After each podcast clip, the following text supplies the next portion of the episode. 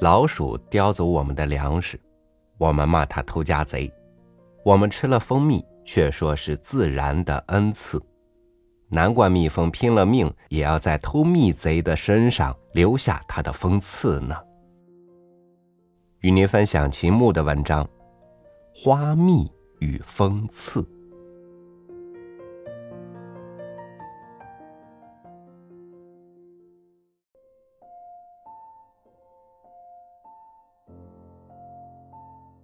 蜜蜂，这美妙神奇的小昆虫。给人赞美的够多了。当我们看到繁花似锦的时候，会想到它；尝到黄澄澄、香喷喷的蜜糖的时候，会想到它。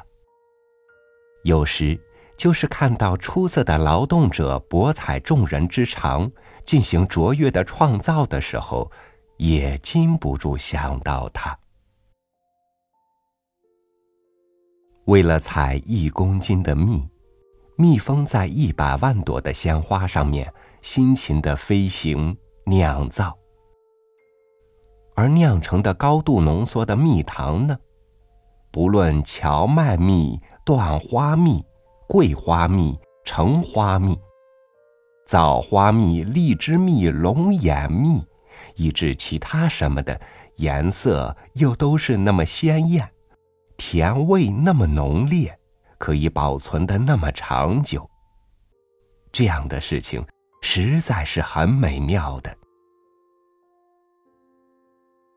世界上如果没有蜜蜂，地球也将为之减色。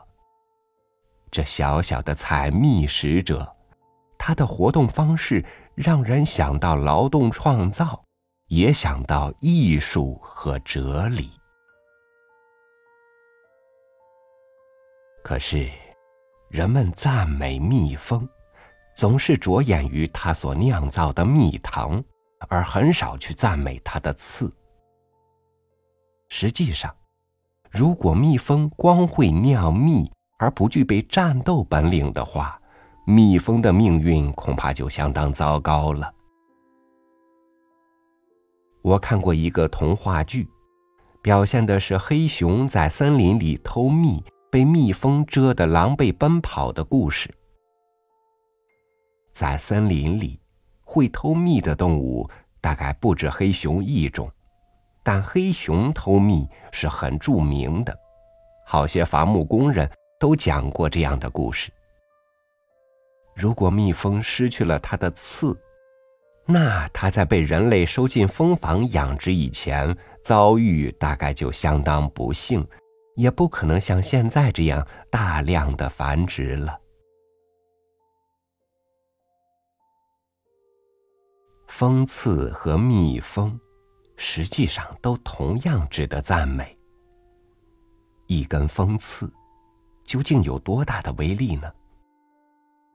如果单独的看，它最多只能使人的皮肤肿一个小小的疙瘩，但是累百累千的蜂。它们集体的蜂刺威力可就相当惊人了。凡给蜂蛰过的人都知道，蜂在攻击动物时那种英勇搏斗、视死如归的精神，简直令人赞叹。我有一次给几只蜂蛰过，虽然感到奇痛，但看到失去蜂刺以后坠地挣扎死亡的伤蜂死蜂。心里却莫名其妙的涌起一种钦佩的感情。这些年来，中国的养蜂事业很发达，常见到一些外省的人带着一车一车的蜂箱，像草原牧民逐水草而居那样，逐花蜜而居。特别是浙江省的养蜂人，追蜜的足迹几乎遍及南北各省。在火车站里，或者在什么正当原野繁花盛开的农村，我有时和这些养蜂人聊天，他们告诉我的事情常常使我异常惊异。有一个浙江养蜂人说，他曾经亲眼看过，当一匹马碰到一个蜂箱的时候，整群蜂的威力竟然把那匹马活活蛰死。能够蛰死一匹马的蜂群，也能够把一个人蛰死，那是用不着多说的。在国外和国内都发生过这种事情。大凡一个人如果有什么奇特的经历，就总想把它告诉人们。我接到的读者来信中，有一些就是陈述他们的奇特经历的。江西有一个采药人写过一封信给我，说在江西的山丘丘陵地带有一种土蜂，把蜂巢住在地下。飞行时发出强烈的嗡嗡声。像轰炸机似的。有一次，他和同伴上山采药，一路挖着黄金。秋末冬初正是挖黄金的好时节，他们越挖越多。不料一不小心，竟碰到了土蜂的巢穴，土蜂“嗡”的一声飞了起来，他的同伴才被蛰了一下，立刻感到眼睛发黑，嘴巴发麻。这个采药人素来知道土蜂的厉害，当地的山民传说，被他围蛰的人伤重的可以致死。他立刻抛弃药篮，拔足狂奔。但走了一段路，又觉得那满满一篮黄金舍弃未免可惜，就折了一条树枝当做武器护着自己，再走回风穴附近，想取回药篮。谁知穴口两只守卫蜂立刻向他袭来，他的大腿和下颌又都给蛰了一下，嘴巴马上歪了，只好又跑步折回。抵家之后，脸部、手部、腿部都肿得吓人，用草药医疗之后，好几天才逐渐消肿。五天之后。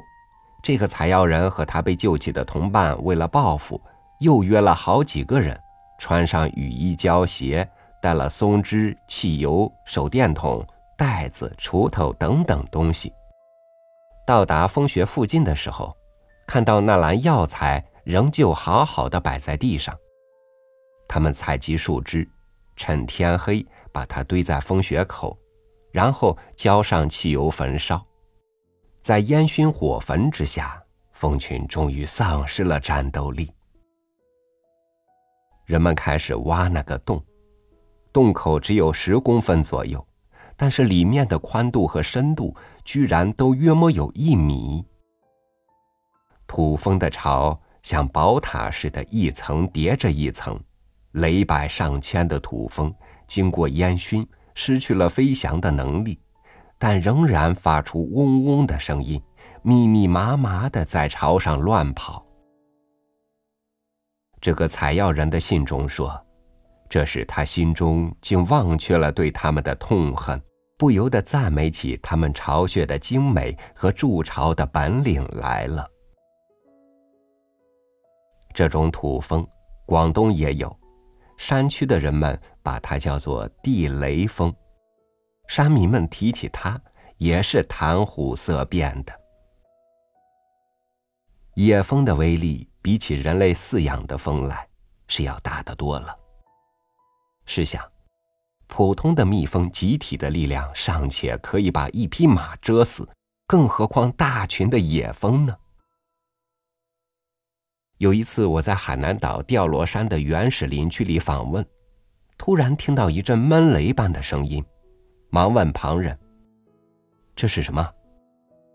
当地的人们指着天空道：“你看，一群野蜂正在搬家。”我抬头一看，果然看到一阵云雾似的东西从天空掠过，威武的野蜂，成群飞行时的气概，给人留下了很深的印象。千百代的人们对蜜蜂的赞美，常常集中在它能酿造蜜糖这件事上面。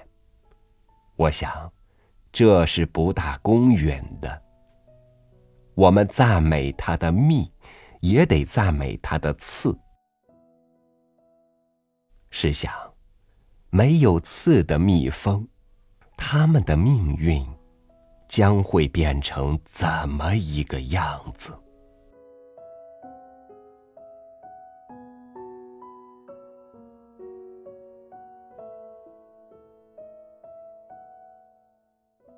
人们每从这世界取走一些，都饱含其他生命的辛苦付出。每为这个世界做点什么，也都可以看作是对众生的感恩和回报。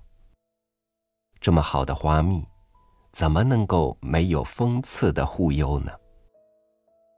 感谢您收听我的分享，我是朝雨，祝您晚安，明天见。